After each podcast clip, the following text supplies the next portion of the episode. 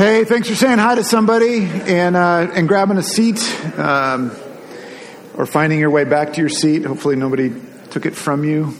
Uh, good morning. Hey, uh, my name's Tim. I'm, I'm the lead pastor here. I, uh, I, for Abby and I, we, we fully uh, like planned on and utilized our extra hour of sleep. Um, did you?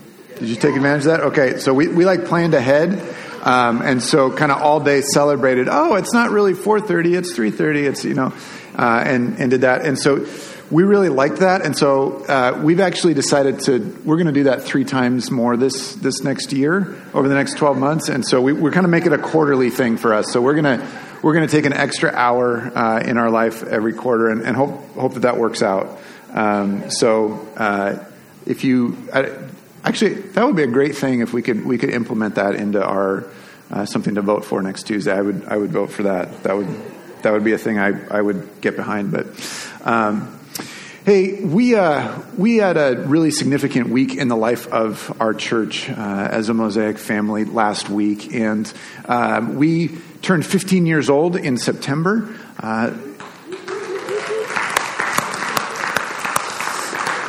great thing. I mean, just to be able to say, look at look at what God's done in the last 15 years, and look at who we are. And and a part of turning 15 is we did a we did a health assessment uh, of us as a church. We we hired an organization to come in and, and kind of look under the hood and take a take a look and surveys and tons of interviews. And then last Sunday afternoon, they presented the results of that. Um, and so there's 165 of us in this room uh, that were here for that. We had another 20 kids, at, you know, next door, and, and some and some volunteers that were helping with them. But um, so a lot of us showed up to to kind of hear hear the results and. Um, it was it was really good. I, I, shared last Sunday in our gatherings that if you go to a, a, a doctor's appointment where you're getting a thorough checkup, um, it's it's I think it's quite rare. It's never happened for me personally that you would go through uh, an appointment with a doctor where it's a thorough health checkup, and uh, the doctor concludes it by saying you're in perfect health. Um, everyone should be like you. There's nothing wrong. Go off into your day and your week and your life and, and way to go. That it's typically here's the things that you need to work on. And that's what we heard as a church. We heard a little bit of, hey, this is what's going well and what's great. Um, and then here's a, is a whole bunch of really important, significant things that, that you need to know about to, to work on that aren't, aren't strong and aren't great and that you, you need to pay attention to. And so we want to do that. Um, there's been a ton of processing and conversations over the last week since we heard that. Um, and what I want to do this, this morning is, is kind of give us three words that I think God has for us in this season that are, are taken from our experience through this through this health assessment. Um, and and the interesting thing is, and and uh, really, I think one of the ways that God's providing for us is that we've been in a series through the book of Hebrews. Hebrews is a book, and uh, toward the end of the New Testament, to the end of Scripture, and we've called this series the Book of Better Things. Uh, and the reason for that is that throughout the book of Hebrews, the author repeatedly, over and over, in this in kind of cyclical, comes and comes again, again, again, is is this message that Jesus is better than anyone and anything else. Uh, and we need to hear that um, all the time, but particularly there's the, the chapter that we had kind of planned for this Sunday and next Sunday. There's really a lot that dovetails really well and complements what we heard uh, last Sunday in our all church meeting. And so um, I want to look at chapter 12 today together. Um, but centered on these three words that I think God has for us. And so I want to invite you to pray, and then, uh, and then we'll head off in, into this together. Um, so would you pray with me? God, we're, we're here to, to meet with you and to worship you uh, and to pay attention to you and to hear from you. Um, and you are, you're so good. Um, and you provide for us and you lead us as a church and you uh, sustain us. And uh, we want to be shaped by you more than, than anything else, anyone else. And um, we want to experience you together in this room right here this morning. We just simply start by acknowledging that, that you're here um, that this is your time and, and your space, uh, and that we love you. And Holy Spirit, would you guide us as we're gathered here right now? Would you lead us as a church, and, and particularly lead us in, in this gathering, in this moment right now? Would you be active, alive, and moving among us? Would you wake us up so that we can hear clearly, that our brains would be turned on and focused and paying attention and ready to, ready to, to receive that, that you'd soften our hearts so that, that you can comfort us or convict us or challenge us or, or change our direction of where we're headed and what we're thinking, that as you need to, would you have your way with us in that way?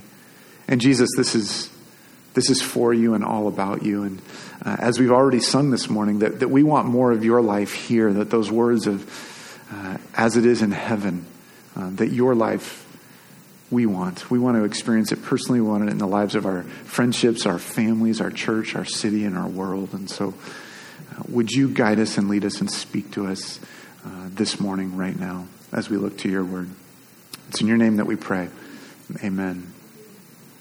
So here's here's the three words that that, that kind of came through or resonated, and uh, they're the words love, uh, rest, and create. And um, they, they came through, and I want to kind of define what, what, what I think we're hearing in, in each three of these words. But, uh, but to love, rest, and create. And as we look through, particularly chapter 12 of, of Hebrews, this comes out, I think, I think pretty clearly. So if you've got a Bible, find your way there. Uh, Hebrews chapter 12. Uh, Hebrews chapter 12, the first three verses uh, I, want, I want to start with, and it'll be up on the screen, but you can walk to the side and grab one if you don't, if you don't have a Bible. It's, in chapter 12, as we all know, follows chapter 11. Uh, what you may not know is that, that chapter 11 in the book of Hebrews is this kind of famous fantastic passage. And we're going out of order. So if you've been around and have been paying really close attention, um, we looked at chapter 10 a couple weeks ago. We're skipping 11. And the reason is, is we're saving it for two weeks from now. Two weeks from now is our Thanksgiving celebration, uh, where we'll do a food offering and we try to fill the stage with food. And then we've got baptisms uh, available and several already planned. But it's just a, it's a great Sunday in the life of our church. And so we're going to look at, at, chapter 11 that day. Um, and what it does is it, it celebrates all those who have gone before us. Not, not all, but many who have gone before us um, in the story, in God's story throughout Scripture of of men and women who have been faithful to God and what that looked like in challenging times. And so it's it's called the Hall of Faith, kind of play on words, Hall of Fame, Hall of Faith. But chapter 11 is this list, it's beautiful list of men and women who have been faithful to God. And then it comes to chapter 12 and it says this. Therefore, since we are surrounded by such a great cloud of witnesses, let us throw off everything that hinders and the sin that so easily entangles. And let us run with perseverance the race marked out for us, fixing our eyes on Jesus, the pioneer and perfecter of faith. For the joy set before him, he endured the cross, scorning its shame, and sat down at the right hand of the throne of God. Consider him who endured such opposition from sinners, so that you will not grow weary and lose heart. Um, we, we all understand, uh, if not if not personally, tangibly, we understand conceptually the idea of training uh, for a race, of training and getting in shape and, and working out, and the idea of, of lifting weights to, to make ourselves stronger and to build muscle. And, uh, and then when you, when you actually do the thing that you're training for, you don't have those weights with you.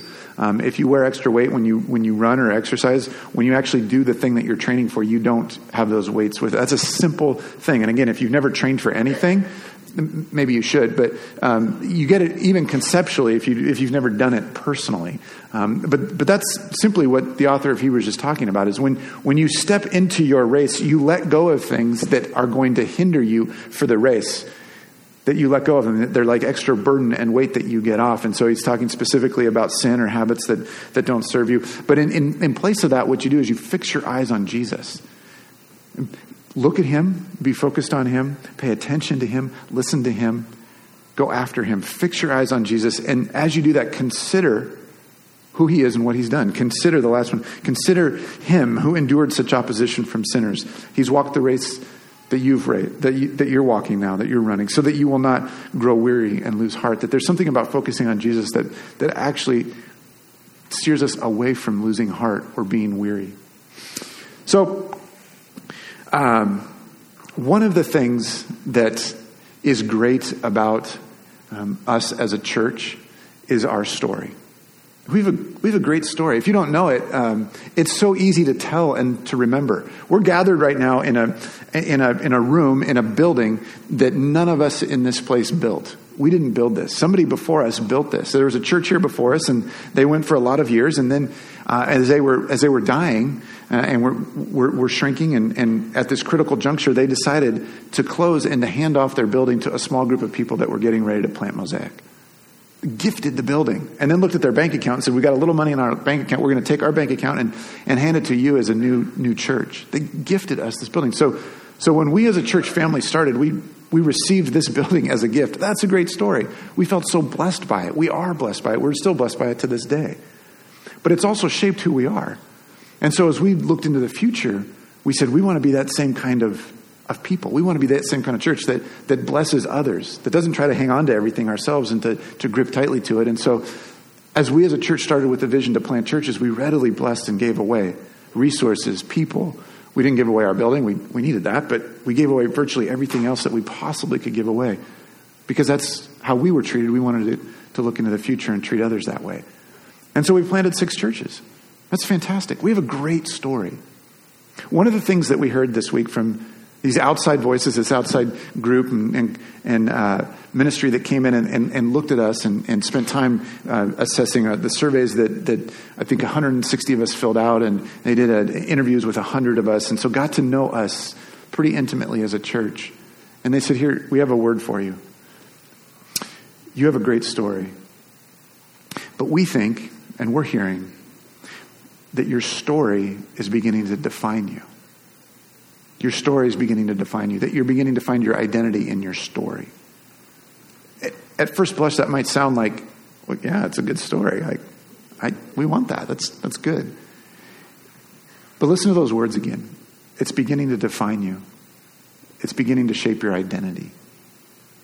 That's actually not good. We have a great story, but, but it's not as great as something else. Their words to us was, your, your story is beginning to define you, and we think you need to go back and be defined by Jesus above all. That our story, as great as it is, might be the thing that, that we cling to and look to and celebrate and tell. And so, how do we begin to, to stop and ask the question is it actually defining us more than Jesus is? That, are we in danger of loving our story more than we love Jesus? When we talk to people who don't know our church or don't know our, our Savior, do we end up talking more about our story than Him? That, that's a legitimate, good, necessary question for us. Are we telling our story more than we're telling people about Jesus? Are we looking at it and focusing on it? That's, that's a hard thing to hear. It feels to me like a hard thing to hear. Others have heard this before. I want, I want you to, to listen to these words. Um, Revelation chapter 2, verse 2 and 3 say this I know your deeds your hard work, and your perseverance. I know that you cannot tolerate wicked people, that you have tested those who claim to be apostles but are not, and have found them false. You have persevered and have endured hardships for my name, and have not grown weary. Some of the exact same language that we just read in chapter 12 of the book of Hebrews. This is a message from God to one of the early churches that we read in in the book of Revelation. Good deeds, hard work, you're going after it, you're persevering, you're enduring hardship, you're doing all these good things, and there's a lot of good in that. Verse 4 says this Yet I hold this against you. You have forsaken the love you had at first. You've forsaken the love that you've had at first that you've done these, these great things, that you've worked hard, you've endured hardship, you've persevered, you've done all these, all these stuff, but, but you've lost the, the thing that's most important.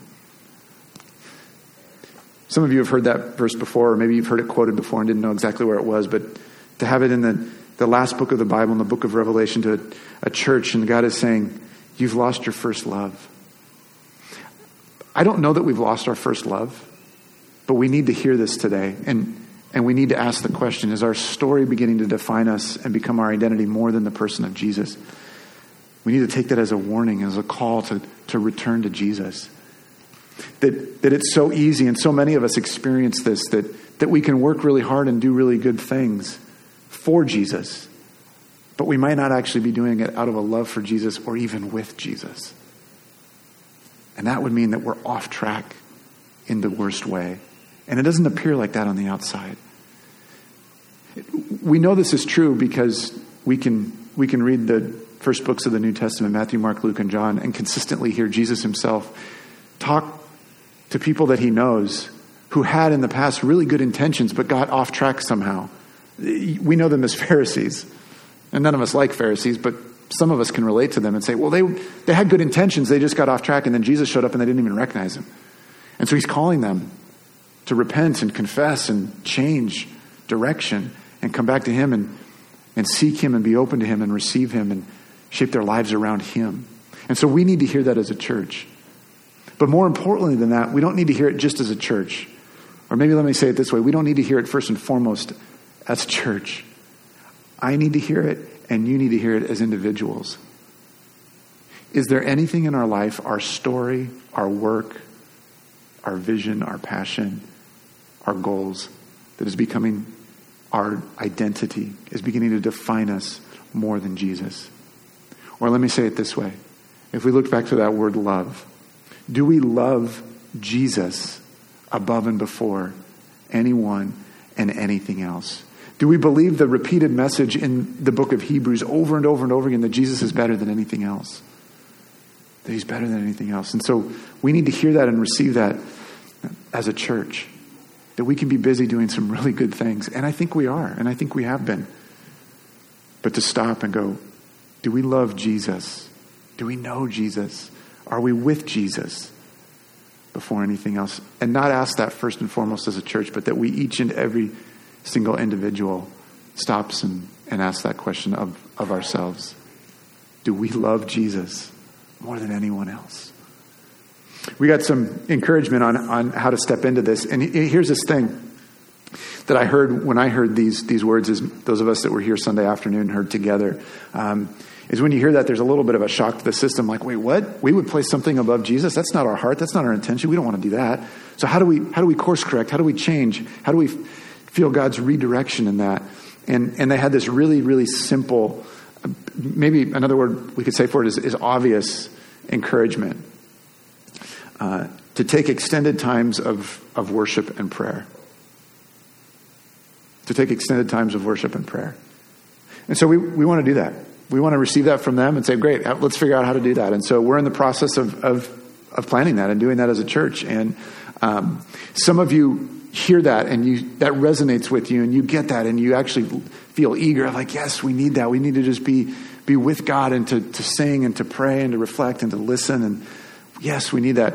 Uh, others others of you um, and i'm gonna i'm gonna just fess up and put myself in this category that I kind of wanted a, a, a, list of things to do and to maybe maybe maybe read and execute and plan and, and do all that and, and that, that will that will get us back to, to, to loving Jesus above everything else. And and I just need to tell you I like I, I heard what they said and I went oh I, I need that. I need that.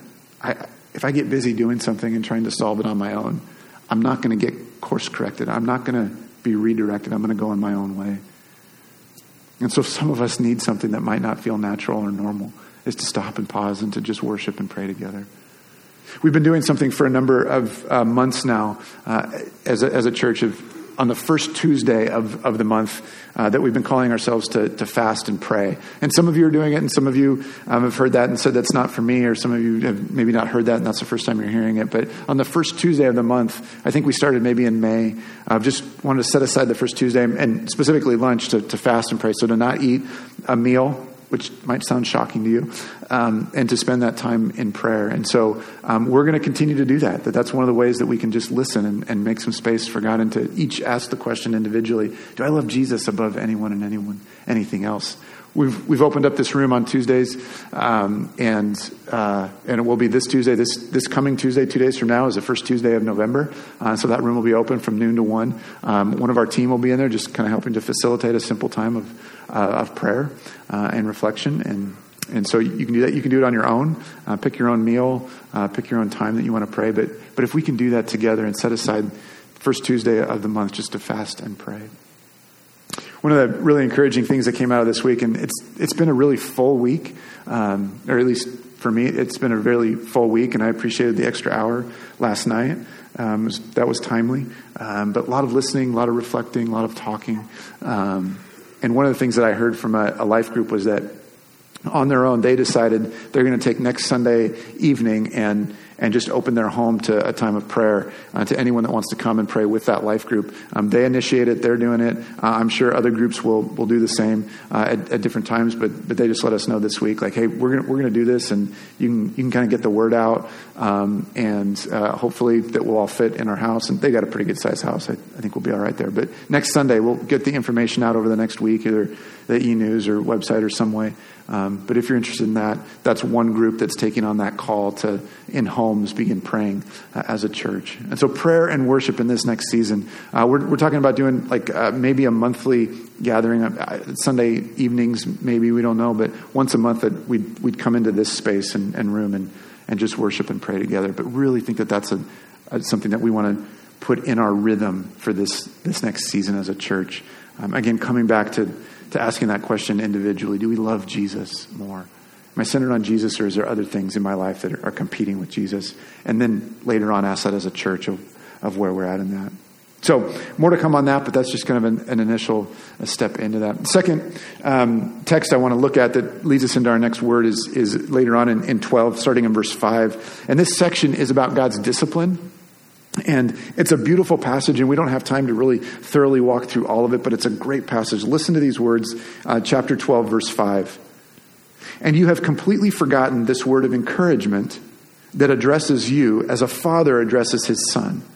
It says, My son, do not make light of the Lord's discipline, and do not lose heart when he rebukes you, because the Lord disciplines the one he loves, and he chastens everyone he accepts as his son. Endure hardship. Listen to this endure hardship as discipline. God is treating you as his children. For what children are not disciplined by their father? If you're not disciplined, and everyone undergoes discipline, then you are not legitimate, not true sons and daughters at all. Moreover, we have all had human fathers who disciplined us, and we respected them for it. How much more should we submit to the Father of spirits and live?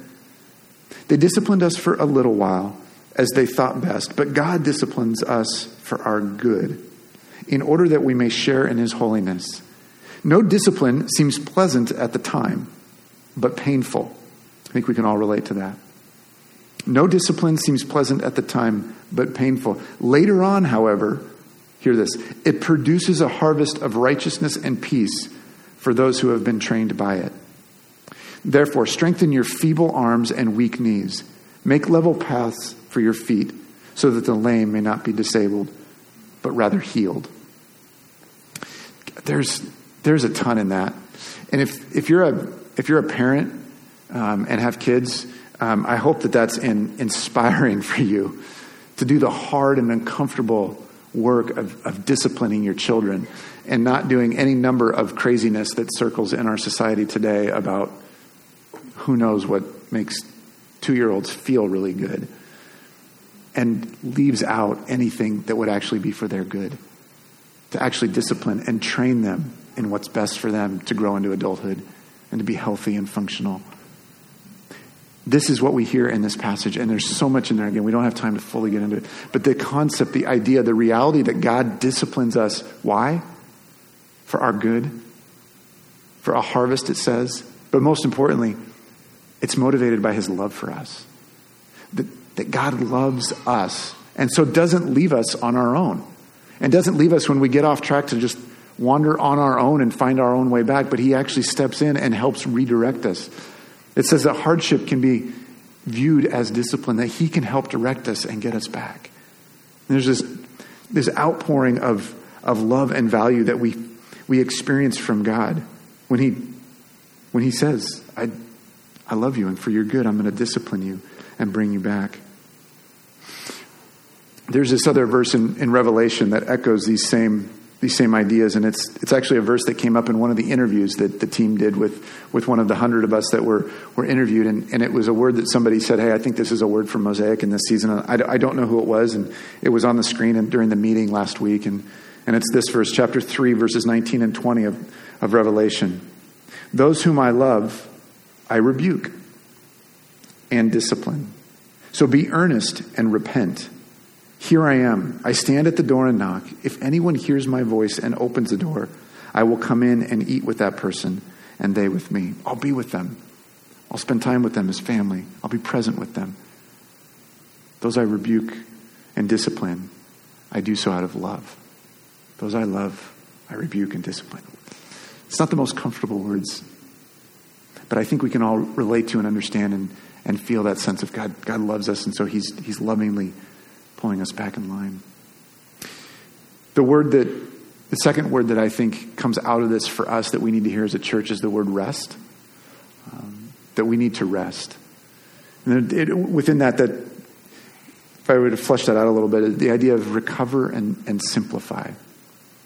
And there's this picture in the in the Old Testament, and it's from the book of Leviticus. And um, whether you're familiar with the book of Leviticus or not, there's a, a, whole lot of detail that, that, that comes in that Old Testament book where, where God is saying this is how to live and be uh, His people on this planet, and specifically it's for people in the in the land of Israel, in the Promised Land. And one of the things that that is articulated in there and described in there is this concept that maybe you've heard of before, or maybe you haven't, but it's the concept of the year of Jubilee.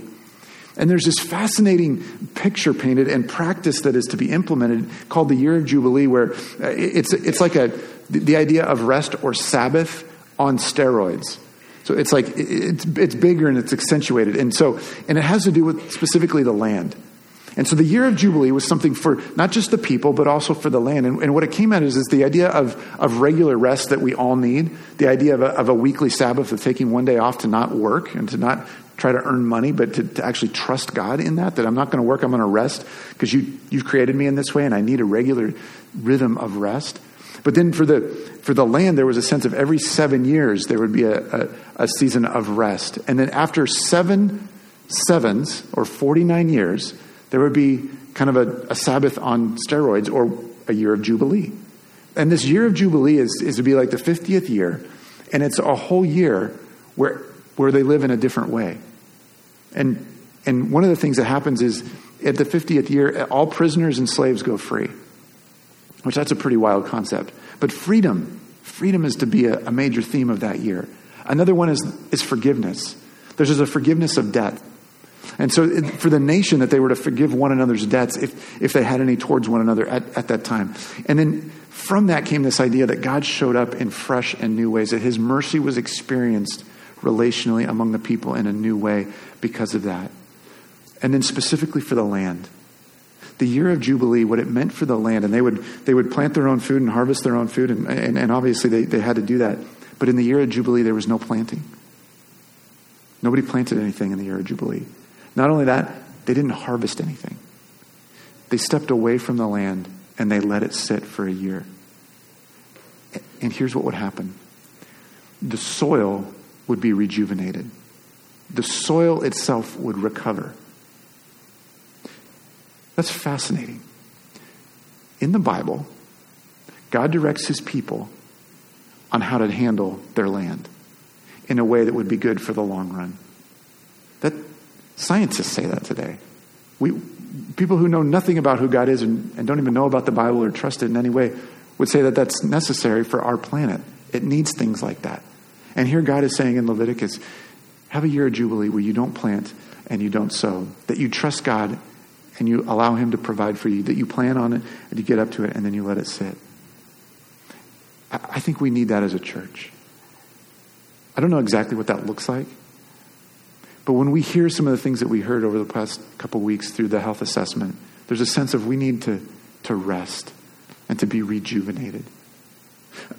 I want to invite uh, Adam and Kim up here with me. And um, if you don't know Adam and Kim, they're uh, two pastors here at Mosaic, and, and we lead together um, as, as lead team. And as we've been processing this um, this week, there's, there's some things that, um, that we kind of want to share together of what it means to, to recover and simplify, to have a year of, of rest or a season of rest uh, as, we, as we move forward. Yeah, as we, as we think about this this next chapter and, and beginning with rest and defining rest. Um, we, we, first look at recovering uh, what's been depleted. And there was a, a quote from the, uh, the team last week that came in to give us our health assessment that, that I, I kind of latched onto, and it says this um, Our discernment team has come to see that you need a season of rest, reflection, and refocusing. So as they came and they, they heard from you and they witnessed themselves, they said, You're, you're depleted. You're, you're in need of, of recovering um, what, has been lost. And, and, and we're going to go through some factors of, of how we got to that point. Um, but one simple one is, is uh, the, the church planting efforts that we've had that have been great, but also have been costly. Uh, before coming onto this team, I worked with Northwest Church Planting, um, resourcing planters in the, the Northwest region, and, and I can tell you, it is a beautiful and amazing and sacrificial thing for a church to plant a church in their lifespan. And over 15 years, God used us to plant six churches. And, and that's led us to a, a place of recovery. That's, that's one of the factors. Yeah, it's interesting as you talk about that, Adam, and then and thinking about um, just the jubilee and the and the soil recovering. But um, even even the word church plant, such a beautiful thing, right? A plant. But if you you know have been in classrooms where they teach American history at all, you've heard about the Dust Bowl, where the where the land is overworked and stripped, right? It doesn't have chance to to nourish and heal, and so just just think that's interesting analogy all around. Um, one of the things that we we know that we heard, particularly through the interviews, thank you to the hundred people who came in and and participated in those and shared what's going on and what they see and their insights and their hearts and experiences. But one is um, we've experienced a lot of leadership transitions here for various reasons at Mosaic. So. Um, one of the beautiful things about being a church planting church and ascending church is that that we send people on. We support them. We've had church planters here who have been resident leaders and pastors here, and we've sent them and people from Mosaic. Um, we've had people who have moved. We had the opportunity to send Doug and Anya Holcomb to Kosovo to um, our church planting efforts over there, and um, and then we just have people who have moved on for various reasons in, in, in their life, as happens in the in the life of a church and in the life of a family, and those we feel those, don't we? Feel those. Do you feel those? The, um, the, the phrase that they used, um, and they put it up on the screen at the very beginning, but uh, as a church family, we are tired and a bit sad. That was how they phrased it. We're tired and a bit sad. And one of the things about being a, a, a church where we have sent so many people and where we've had the transitions is that we feel them. We feel tired. We feel a bit sad. Um, the other thing that, that came out in the interviews that was so interesting and um, I think really resonates with a lot of us is that we've we've had friends who've gone with our with the church plants and we miss them. People who were really leaned in serving here serving in classes serving on welcome team leading groups and and they're now serving in churches around the city. And while and while we're so grateful for that and why we've loved to send them it's sad. It's also sad right? We see paul in acts when he's leaving the church to go to jerusalem. He they weep together they put their, their arms around each other and they weep together. Um, this one, I feel, I feel a lot myself personally, not just as a staff person, but just as a person in this community and a part of it. But my husband and I, you know, we feel called to Portland, and uh, we are here for all the beautiful challenges of, of what it looks like to follow Jesus in this city. Uh, but but a lot of people have moved our city, we, we tallied up a bunch of them that we knew that have moved uh, to Boise, Spokane, Colorado, Oregon City, Vancouver, you know, and are going to out to churches in those areas. And um, I, I feel that we raise our kids with people in this community and we and we delve in deep into friendship and we miss the people who've left. We've missed the people who've moved. Yeah. Those are some of the ones that were came out that me next or you? That's you next. It is great. Good. Thank you. we had stools in the first gathering, and this is just a whole different experience now that we don't have stools and. Yeah, that's the reason. A couch, yeah. So I'm just feeling really thrown off. Hey, as Kim was talking too, I, I think I, I think I might have forgotten to say something, and so I'm just going to insert it now, um, if that's okay. If if you're new here, this might feel really odd. So the next thing is. Uh, I think I was supposed to say that at the beginning, and I, I, I skipped over it. So, um, yeah, if you're if you're like just popping your head into Mosaic for the first time, or last week was your first week, I don't know, and you're just kind of feeling like you're still making your way in, um, we're really glad that you're here. And um, yeah, this might just feel like what wait what what's that? What do you what's going on? Um, and so, and we're all right with that, but um, just want to acknowledge that, that this might feel a little odd and different. Um, this is really, really important um, season for us as a church, and we're really excited about where, where God's going to lead us. But um, feel like this is is really necessary and good work to do, and so we want to we want to share it with everyone. And so, um, welcome. We're really glad you're here. I, I, was next, right? Am I, am I doing that? Yes. one of the things that uh, tired and a bit sad was was a is is a is a hard thing to hear. Um, uh, it's a reality check, and um, one of the things that they said, uh, they they used a baseball analogy, which may be super helpful for you, or or, or completely unhelpful. But um, they said, as a as a church, you um, that has has planted in your story for 15 years um, is is really great. It's almost like, like most churches, like Adam said, don't don't plant churches, and you've you've done that a number of times, and so it's kind of like you're a, a, Hall of Fame church if you were to stop today. Um, and then it was like, great, you know, kind of compliments are done, and here we go. Here's the here's the here's the hard things to hear, and and then spend a lot more time on that stuff, which, but but necessary. So, and one of the things I said as I went walked through, tired and a bit sad, was, um, and as Kim Kim mentioned, that loss of, of leaders.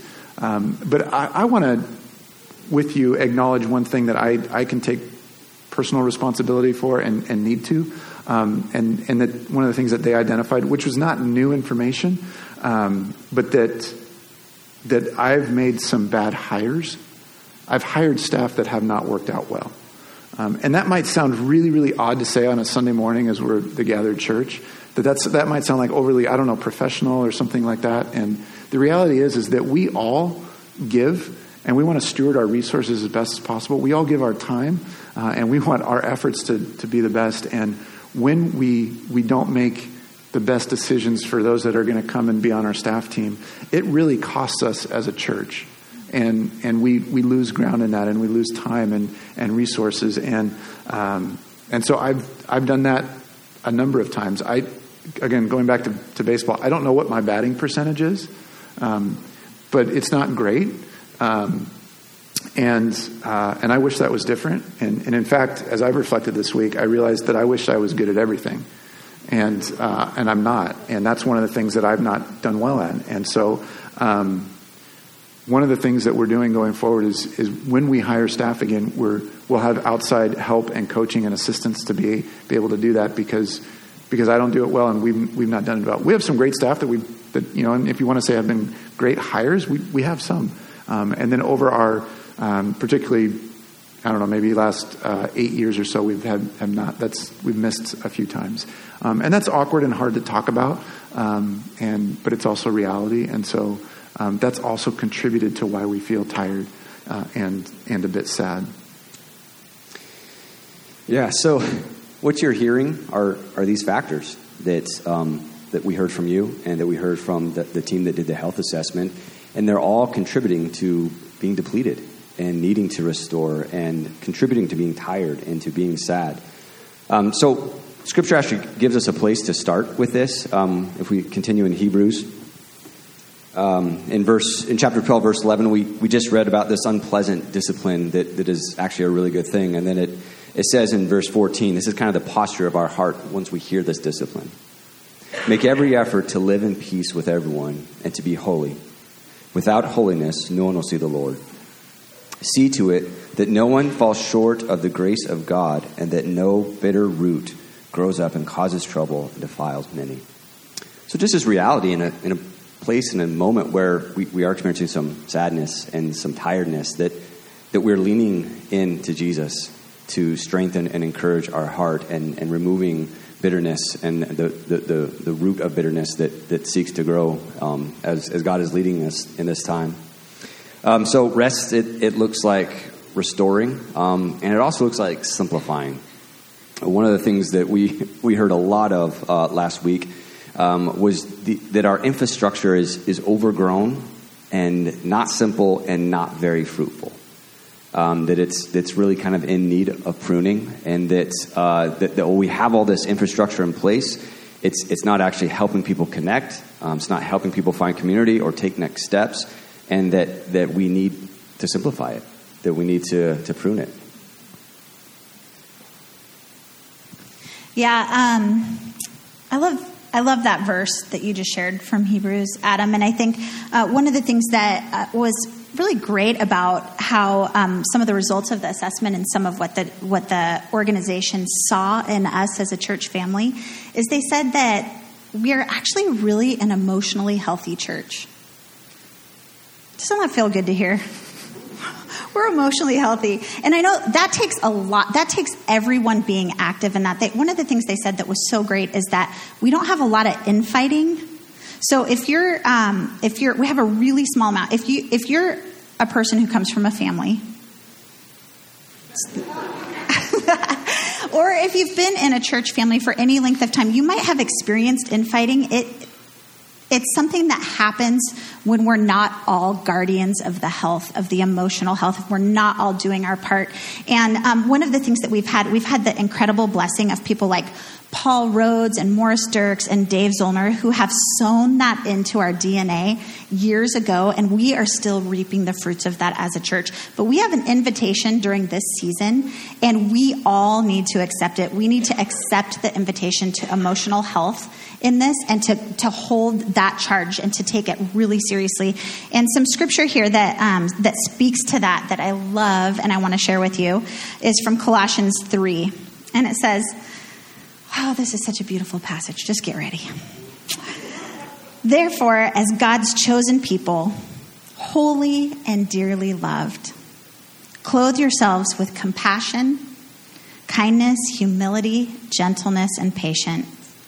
Bear with each other and forgive whatever grievances you may have against one another. Forgive as the Lord forgave you. And over all these virtues, put on love, which binds them all together in perfect unity. Let the peace of Christ rule in your hearts, since as members of one body, you were called to peace. That is a beautiful picture of a church that is, is functioning in a really healthy way, where everyone has ownership of what's happening.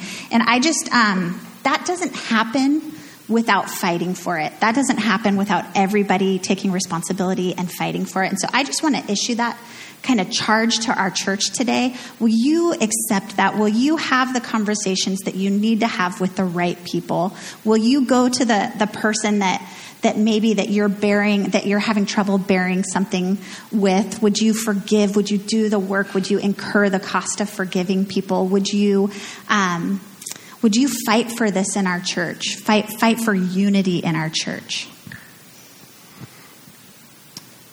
Okay. Um, one of the things that um, one of the things that we heard too is that for those that are serving and leading and involved, that their experience uh, of being a part of Mosaic, um, they, they, rated, uh, they had these questions that, and then they kind of spit out this data, and um, that we answered, you know, through our surveys and, and interviews and stuff. And they, and they said that for, for those that are serving and involved, their experience of, of Mosaic, of belonging and feeling accepted, was at 88%, uh, which is really, really high.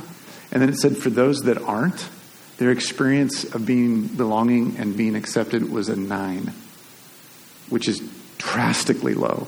That was that was shocking, um, and and so we know that there are some of us that feel like it's at a nine that um, don't know how to connect or have tried and haven't been able to, or don't feel seen or heard or listened to. And, um, and so I just want you to know that, that we want everyone not just to be at an 88, we'd like to hit a 100.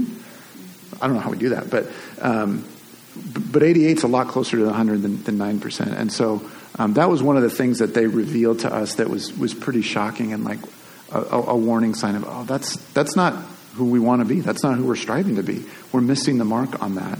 And, um, and, and we've even heard that in people's responses this week.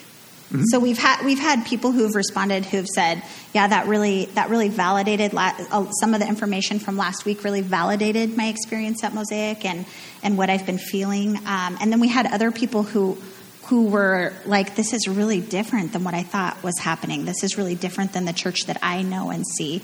And so we need to have a wide, you know, we need to, um, give me, give me something. We, we need to have a way for us all to walk together in that, that we can, that we can be people who, who can bear with each other in that. We can say that that's your experience, this is your experience, but we're all, we're all here and we're all united and we're all going to fight for each other. Yeah, and, and really from a leadership perspective, um, why we, we seek simplification is that, that, that 9%, like we, we want to serve everyone and make our infrastructure and our communication accept, ex, accessible and simple for everyone. And uh, so, one of the areas that, that this will affect, this simplification will affect, is um, in our connection to communities. I think with, uh, with really good intentions, we have sought to do a lot with communities. Um, and, and, and in seeking to do a lot, we have not done any of it very well. And so, going forward over the next few months, um, we want to craft a version of communities that's, that's singular. There's one community, Mosaic Communities, um, that's, that's far more simple and accessible so that, that people who find themselves in that 9% have clear pathways of what it means to be a part of this community and to identify um, as someone in this community. And, and so, those are some of the themes of simplification um, that we're wanting to adopt. Uh, I don't know if this is what I think this is what you're trying to say, but as we have this differing experience, and some are saying, "Yeah, I'm in the nine percent. I don't, I don't know how to get in or feel connected," and then others are saying, "Wait, wait, wait, what?" That's been the opposite. One of the ways that we can be healthy is to allow both of those to be true. Um, that is what I was trying to say. Thank you. You're so welcome. It just took me an extra 90 seconds to get. So uh, but to not to not be threatened by that or uncomfortable or, or seek to invalidate that or not or convince somebody to feel other ways, but to but to let those both be true and to care for each other in that way would be a huge sign of, of emotional health. And I, I think we can do that, and I think we're doing a decent job uh, of, of that already. One of the things for me that I shared um, at the end of the, the meeting on Sunday was that one of the just the, the shockers for me was that that there are people that do not feel heard or listened to. And, um, and so if you weren't here, I just want you to know that that, that was an absolute surprise to me. And that's not, that's not my heart. That's not the, the heart of our leadership, whether it be our staff or our board. Or, um, and so that we just, we basically got exposed to a blind spot that there's something going on that we're not seeing. Uh, and so I just want to share that again with, with all of you uh, today that, that uh, we, we heard that, we, we, we see it, we're seeking to understand it and how to, how to change that and adjust that because uh, we certainly don't want that here. And, and, part of that is going forward. And so as we as we think about rest that that is that allows us to recover and simplify in this next season, um, and that idea of jubilee of letting the land rest and re- rejuvenate itself. Um, like what, what we read in Hebrews 12 just a few minutes ago, is that there's a, there's a harvest of righteousness and peace to come, that God's going to do something fruitful in the future if, if we stay in this season and listen to Him and, um, and, and rest well and part of that is one of the things that he wants to do in this season. Actually, two things. One is um, there is a sense of urgency with this, um, and maybe I'm saying this more for myself, but um, but maybe you need to hear it as well. Is there's a sense of urgency in this um, that is not anxious and is not apathetic. We don't need to respond in, out of anxiety and try to fix everything in the next 14 minutes and, and then be set. Um, and we also don't need to be intimidated or scared and then become apathetic and just kind of take a nap for the next 18 months. There's a middle road where we can be urgent and yet patient and rest. And we want to do the hard work of figuring out what that is, of how to do that, do that well. We do know part of that is this third word of create. Um, that we are, are stepping into a new season of life as a church. We've finished 15 years. We're looking to the next 15 years. One of the things that we heard loud and clear is that your story is beginning to define you. Go back and love Jesus above all else, but then step into a season of creating a new story. And so we, we get to do that together. We get to create a new story together. We get to write our next story together, not on our own. God's going to guide us and lead us through this, but we do have some, some tracks to run on on how to do that. And so they recommended getting about a dozen people together from our church, a dozen people to help discern and guide that process with help from the outside, and then to have meetings where everyone gets to participate and to speak into it and do the hard work of listening to everyone and then stepping away and discerning what's the vision for our future? What's next? We've got a great story and we can look back and say, this is so good. We want to prioritize and love Jesus above anyone and anything else. And then we want to hear what his story for us is in the future and find that really clearly over the next season and then, and then go after it. And not just work hard and do good deeds and, and endure, but to love Jesus really well so that he guides us into what's next for us as a church. So we get to do that. Uh, we don't know what we're going to call that process, um, but we're going to spend November and December kind of figuring out how to do that. And then probably starting in January, we'll get to start and lead in and do that together as a church.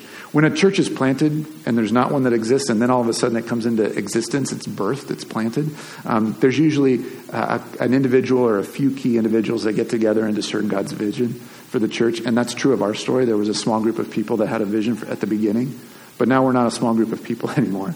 Um, we're 15 years old, and we can do this together, uh, and we get to create and discern this together, and that's that's going to be wonderful and so necessary for us. Um, thank you. Um, this this took longer than anticipated, um, and we thought that it would be really valuable and necessary to do uh, today. Um, we're working on. We had a little glitch with the podcast uh, from the meeting, uh, but we want to make that available. So we're trying to trying to fix the recording so that we can present the whole the whole thing um, and the, the slides and all that. And so that's that's coming um, soon. That all will be available. Um, and then they're sending another report uh, in the next couple weeks as well. Um, as we look forward, we believe that God's calling us to love Jesus first and foremost, to rest in a way that allows us to recover and simplify, and to begin creating our new story together. So here's what I want to invite you to do. We're going to worship and come to the table together, um, but I want to I want to invite you to pray with me, and then Phil and the team are are going to lead us in, into a time of worship. So would you would you pray uh, with me again together?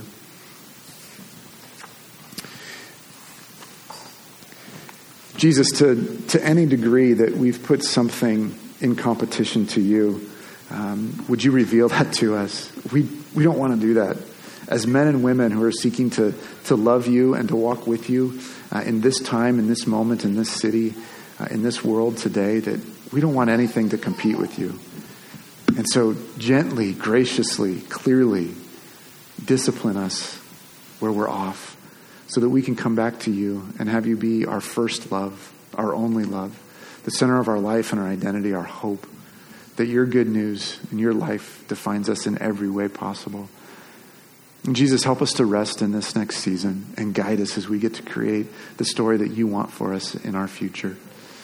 As we worship you now, would you be pleased and delight in the presence of your people here?